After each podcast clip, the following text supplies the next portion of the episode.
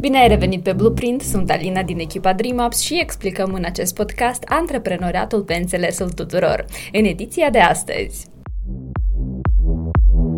Și eu am zis în felul următor, noi avem nevoie de cash rapid, și asta ar însemna ca să ne întâlnim la un punct de mijloc cu clienții și să oferim uh, servicii de babysitting full-time, adică să integrăm bune cu normă întreagă în familie, chiar dacă asta nu este scalabil. De ce startup-urile apelează la serviciile B2B și care sunt avantajele și dezavantajele abordării atât companiilor mari cât și a celor mici? Vei afla toate acestea astăzi în episodul 7 din rubrica Startup din prima sursă cu Diana Ivanov despre startup-ul Kido Babysitting pe ore. Împreună cunoaștem experiențele din spatele acestei afaceri tehnologice construită de la zero. Din ediția precedentă, Tehnic, noi avem, cred că, o listă de vreo 30 de aspecte la care mai trebuie de lucrat și ele mereu se tot adaugă și da, da, sunt foarte multe chestii din bucătărie care nu se văd, noi nu mai reușim să le comunicăm pentru că ești, când alegi, tu ori faci un task, ori vorbești despre el. Da. Și uh, timpul la toți e limitat și atunci deja te, te focusezi pe a getting things done. Ultimele săptămâni uh, lucrez intensiv la oferta B2B uh, și voiam să întreb de ce unele, deci uh, startup-urile în general au nevoie de oferte B2B, dacă la tine mai mult, de exemplu, el este, să spun, orientat pentru customers, da, pentru clienți, de mijlocit părinții care folosesc această, această soluție pe care tu le oferi. Um, de ce startup-urile caută ieșirea asta de situație sau apelează și la ofertele B2B? Pentru că, unu, e validare, deci în momentul în care tu chiar pe platformă scrii că, nu știu, Orange sau uh, uh, IBM folosești serviciul tău, e social proof mm-hmm. și oamenii se gândesc că, ok, dacă uh, o companie mare a uh, semnat un contract cu Kido, mm-hmm. ei de încredere. Doi, asta sunt resurse financiare um, rapide, și permanente până ajungi la masa aia critică din B2C care să uh, facă asta cu regularitate. Deci până noi o să avem un număr de părinți care uh, să cumpere um, abonamente cu regularitate, noi putem să avem uh, um, câteva companii pe care le deservim, dacă pot să spun așa în ghilimele, și avem o sursă uh, constantă de venit care să o achităm um, staffului și să ducem vestea despre serviciul nostru la fiecare părinte din Moldova. Și în cazul dat, crezi că e mai bine, gen, dacă ai avea să lucrezi sau să începi cu companiile mici sau cu companiile mari cu care tu ai începe personal? Există avantaje și dezavantaje în ambele situații. O companie mică înseamnă uh, procese birocratice mai uh, puține, deci uh, și o marjă de eroare mai permisivă, dacă pot să spun așa, dacă, nu știu, 20 de angajați și tu trebuie să-i deservești, orice caseac, tu poți mai rapid să-l, să-l soluționezi, da, și ești cumva poate mai aproape cu cei din, din board și le spui că, uite, mie îmi pare, eu nu știu încă, nu am experiență în acest sens, că sunt mai înțelegători.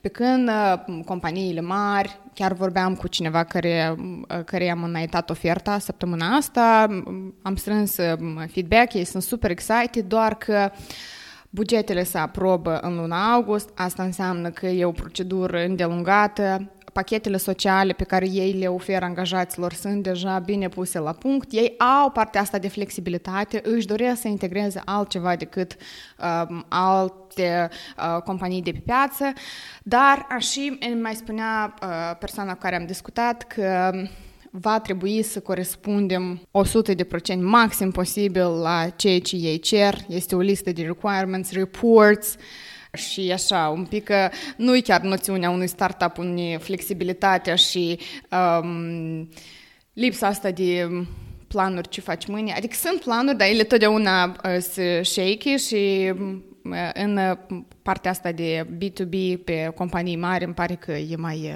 Dar e o provocare pentru mine și mie mi-ar plăcea să fac asta. Ori chiar vorbeam cu persoana respectivă, mai colaboraseră ei cu un startup anterior pe alt domeniu și spunea că, well, nu a fost prea serios, ei au vrut să o susțină pentru că asta e una dintre valorile lor, să fac asta în mod practic, nu doar la nivel de marketing, dar n-a fost n-a fost atât de plăcut pentru că multe chestii um, nu erau așa cum ei se așteptau. Și pentru mine structura e, e ceva la care eu vreau foarte mult să lucrez și asta ar fi um, un soi de, ok, tu aici trebuie să ajungi, un soi de standard, dacă nu, nu poți să negociezi cu tine sau uh, cu uh, echipa. Știi că, iată, uite, asta ai de livrat și nu mai, nu mai dai înapoi. Vorbeai despre rapoarte și fiind uh, la sfârșit de lună, știu că de obicei companiile mari, mici, uh, data 10 a următoarei luni pregătesc diferite chestii ce țin de contabilitate, iarăși rapoarte, documente. Voiam să te întreb dacă tu, uite, deja după luni, asta spun de Chido, um, ai parte sau ai un proces de asta care ține un pic mai mult de birocrație, gen uh, dacă plătești anumite taxe sau... Uh, uh, pentru că știu că spuneai asta, contabila ta se ocupă, dar uh, dacă au apărut și alte procese pe parcurs. Nu avem procese foarte, foarte bine puse la punct. Taxe la stat achităm indubitabil uh, și de asta se ocupă Elena. Eu mi-aș dori să fie mai bine dar uh, îmi dau seama atunci când uh, iarăși mă biciuiesc că e un proces, come on, nu, nu aștepta um, chestii exagerate de la tine. Acum uh, ne, suntem abundați în cereri de babysitter full-time și eu uh, cumva mi-am făcut planul când revin că o să fac în felul următor. Eu nu mai pot de una singură și nu mai pot... Uh, na, suntem o mică echipă, dar toți lucrăm pe bază de voluntariat. Nimeni nu este achitat. Uh, ori dacă eu îmi doresc ca noi să scalăm, eu trebuie să am profesioniști în echipă, pe partea de marketing, pe partea de uh, content creation. Eu fac tot ce fac eu cu resursele mele. Da, am cameră, rog pe un prieten care e videograf, hai, uh, am venit și aici la iHub să înregistrăm. E foarte complicat, adică e și e time consuming. Și eu am zis în felul următor, noi avem nevoie de cash rapid și asta ar însemna ca să ne întâlnim la un, cam, la un punct uh, de mijloc cu uh, clienții și să oferim uh, servicii de babysitting full-time, adică să integrăm bune cu normă întreagă în familii, chiar dacă asta nu este scalabil. Dar nouă, de exemplu, 7-8 contracte pe lună ne-ar permite one-time payment, da? Ne-ar permite ca să achităm trei oameni mm, full-time și ei să-și facă lucruri de calitate ca să scalăm pe partea de uh, babysitter pe, pe oră. Și uh, formula asta mi se pare cea mai potrivită în condițiile în care oamenii nu cunosc ce aia pe ore, am nevoie încă să-și dezvolte partea asta de încredere și eu nu pot la nesfârșit să scot bani din casă, știi? Uh, uh, chiar dacă e proiectul meu de suflet și, uh, um, nu știu, toți, am persoane în jur care se oferă voluntar să lucrez, ei nu, eu pot să lucrez mult timp pe entuziasm alții nu și eu sunt perfect conștientă de asta. Și eu mult am negociat cu mine dacă ne apucăm sau nu, pentru că explic sau reiterez, asta nu este modelul scalabil. Eu nu vreau ca noi să fim agenție. Eu vreau ca persoanele astea să funcționeze pe bază de freelance, să ne scoatem cât mai mult din ecuație, noi să oferim parte de mentenanță, de community building, cum ne adunăm o dată pe lună, cu babysitterii, pentru că am avut întâlnirea și cineva din România îmi scria că wow, deci tu ții legătura, voi uh, sunteți o comunitate de babysitter și uh, eu povesteam că noi ne adunăm, adun, povestim feedback-ul părinților, vedem aspectele care avem de lucrat și așa mai departe și mai multe persoane, nu doar domnul Andrei, mi-a scris că, uh, uite, nu este așa ceva în, în România, în București, mai cu seamă, el era de acolo uh, și cu siguranță ar fi, ar fi ceva wow. Eu îmi dau seama, ok, eu atât de mult m-am fript la nivel de așteptări și realitate, încât eu nu uh, mă scald în ideea că o să fie tot roz și nu mai știu ce, dar eu sunt foarte conștientă că noi aducem o valoare mult mai mare decât putem să o comunicăm. Uh, și revenind la întrebarea ta, am negociat mult cu mine dacă încercăm asta până la etapa actuală, când mi-am dat seama că, ok, eu nu pot să merg împotriva flow-ului atâta timp. Și, na, șapte, opt contracte mi iau o săptămână să le semnez și asta îmi dă resurse financiare ca stres până la luna următoare. Deci, cât de lipsit de înțelepciune trebuie să fii ca să nu, nu te apuci de, de asta. A, am avut săptămâna trecută, în sfârșit, întâlnire cu un UX UI designer. Nu știu dacă să explic ascultătorilor. Eu, de exemplu, nu știam că există așa o funcție, adică plus minus auzisem, dar uh, atât de furioasă că oamenii dragi de alături nu mi-a povestit, măi, atunci când m-am apucat de Kido. În primul rând, apelează la un, la un UX UI designer, pentru că el o să-ți explice unde trebuie să stea butonul, de ce culoare trebuie să fie. El e un fel de uh, om care uh, stă în mintea consumatorului, da? Uh, și Ramona ne-a, ne consultat pe partea asta, ne-am dat seama că avem încă o tonă de muncă, deci E extraordinar. Uh, sunt bucuroasă că noi am găsit, adică să ea s-a oferit să ne, să ne ajute acum și nu peste nu știu cât timp, uh, dar sunt tare multe aspecte la care e de lucrat și uh, discutam cu Ramona că noi facem atât de multe chestii valoroase în bucătărie, dar pe platformă ele aproape că nu, nu se văd, nu se vede partea asta de instruire, decât un buton mitel, mitel, mitel. Și spune că, Diana, eu știu ce tu faci, eu, ea e uh, nemțoaică, stabilită la noi, mamă de curând, și spune că eu cunosc toate detaliile din spate, dar eu pe site nu le-am văzut, adică, come on, povestiți despre asta, scoateți în evidență, unde e povestea ta aici, nu văd, adică tot asta e sec. și eu zic că mulțumesc, m-ai luat la rost, hai că, hai că e bun.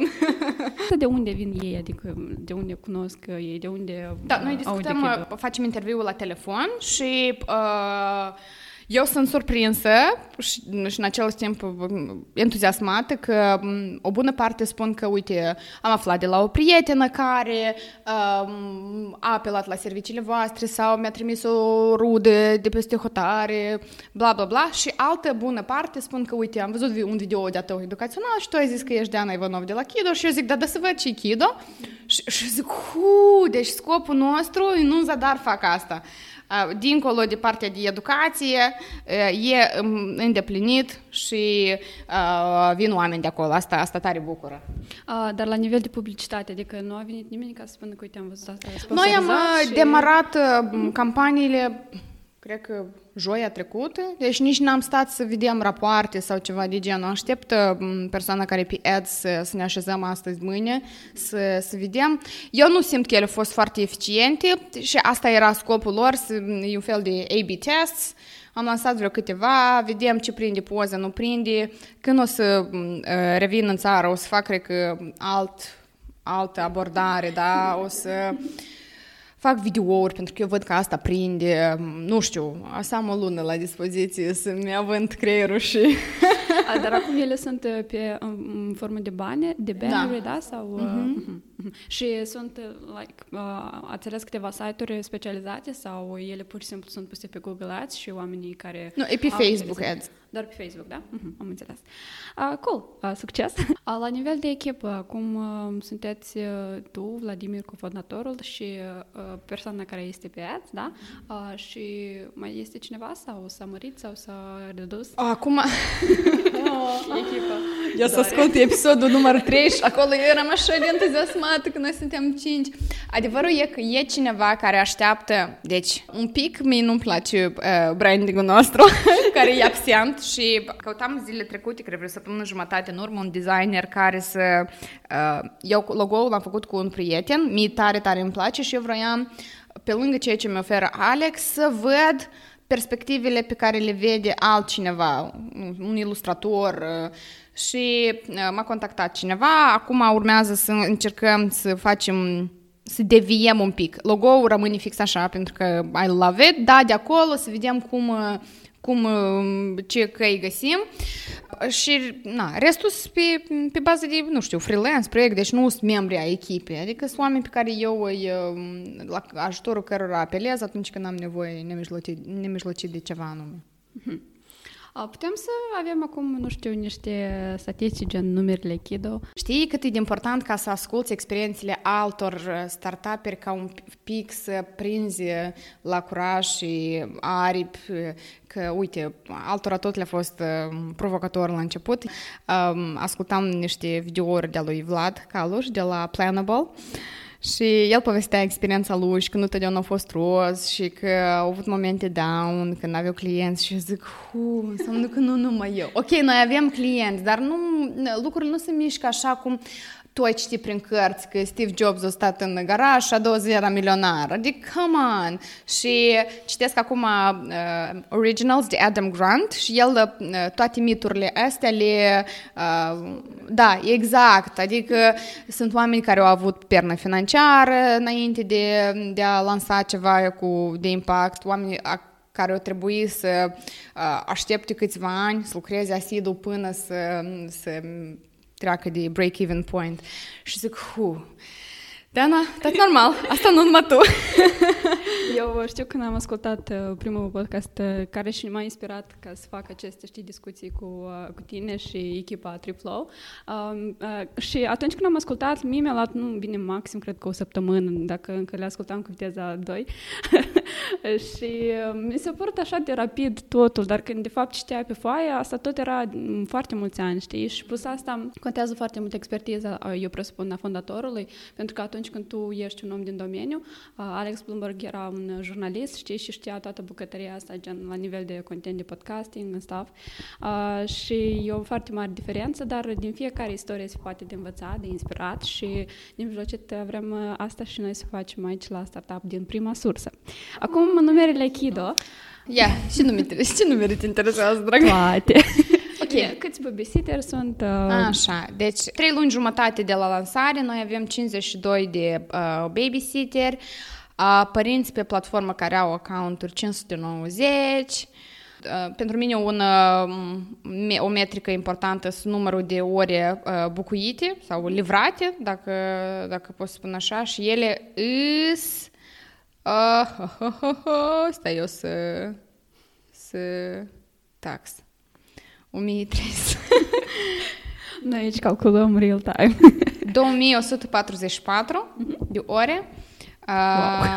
Ia, iată. Mie singur, eu mă uit o săptămânal la cifrele astea. Avem 168 de reviews-uri. Uhu! Ura! Adică 168 de părinți au intrat și uh, au făcut uh, um, au scris un feedback pe babysitter și avem 67 de tranzacții, 60, nu, 77 de um, subscription, paid subscriptions. Adică, și ele, a, provocarea noastră acum e, și eu povesteam probabil în episoadele anterioare, că în Moldova încă nu este uh, deja e legal, dar până în ianuarie nu era legal să ai plăți recurente, deci nu putea banca să memorizeze cardul și să-ți extragă fără acordul tău sau ceva de genul. Și asta face drumul nostru de 17 ori mai complicat, pentru că oricât de tare, de exemplu, eu vreau să mă uit la un film. Eu, de exemplu, uh, am abonamentul la Netflix plătit, eu seara stau sub plapumă și accesez. Dacă eu trebuie să mă scol din pat, de la călduț, să-mi iau cardul și să achit, probabilitatea că eu asta o să fac scade considerabil. Da. și a, aici exact cu asta se confruntă părinții noștri. De fiecare dată să introduci datele cardului ca să a, poți să faci bookings, la un moment dat pur și simplu te, te irită, da?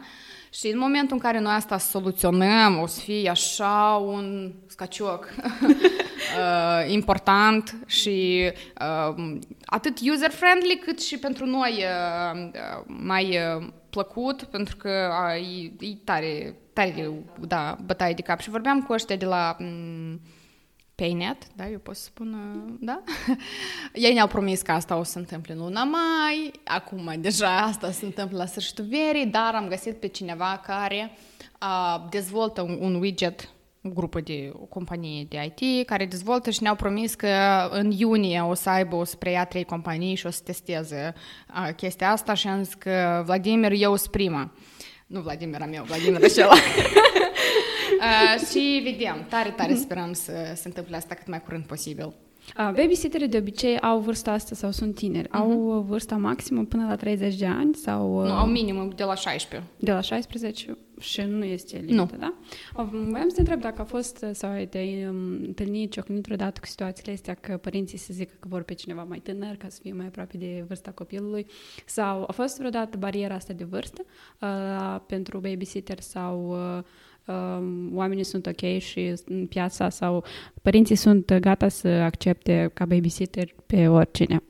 Gen, de la chit oricine. Mm-hmm. Nu, bariera este și nu e așa cum ai punctat totul, dar invers. Deci părinții vor babysitter mai în vârstă. Okay. Da, pentru că ei spun că, oh, nu vrem să fie cineva care deja are copilul lui, care e cu experiență, pentru că eu înțeleg tineri, deci, dacă se spun, mm, nu știu, wow, da, procentual, cred că 10% sunt ok cu babysitter tineri și 90% atât. Închipui cum noi...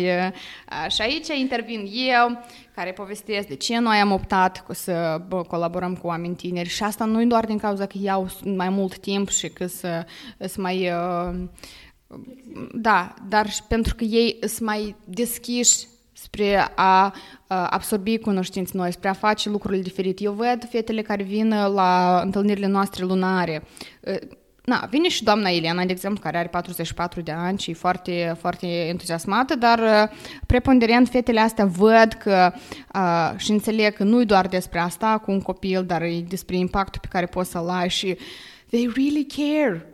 Adică ele, unele cu, deci cu lacrimi în ochi mă întreba o fată uh, ieri că, uite, mama iese din casă, minte copiii că hai eu plec încolo, hai să nu le spunem la revedere, uh, ele o să înceapă a plânge și Maria spunea că, uite, eu înțeleg că pe termen lung asta, și noi discutasem la training, uh, Uh, e inacceptabil, copilul ăsta pur și simplu nu o să mai aibă încredere în, în adulți, uh, o să aibă tot felul de uh, traume care, care noi nu vrem să, să le creiem și ea spune că, uite, eu mă duc acasă nemulțumită de mine, pentru că eu îmi dau seama că eu sunt complice la ceva care e împotriva valorilor mele. Cum, ce să fac? Cum să-i spun doamnei astea? Eu am încercat să-i spun că, uite, părerea mea, eu așa văd lucrurile.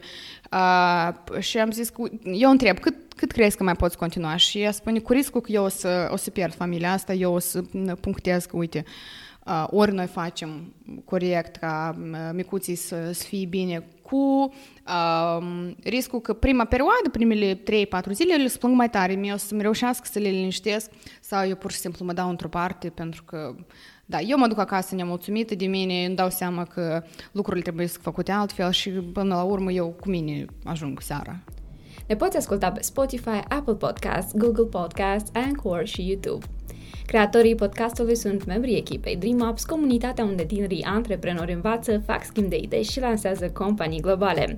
Dacă vrei să contribui la susținerea acestui podcast, o poți face prin susținerea de Patreon sau să ne urmărești pe canalele de socializare DreamUps și Blueprint.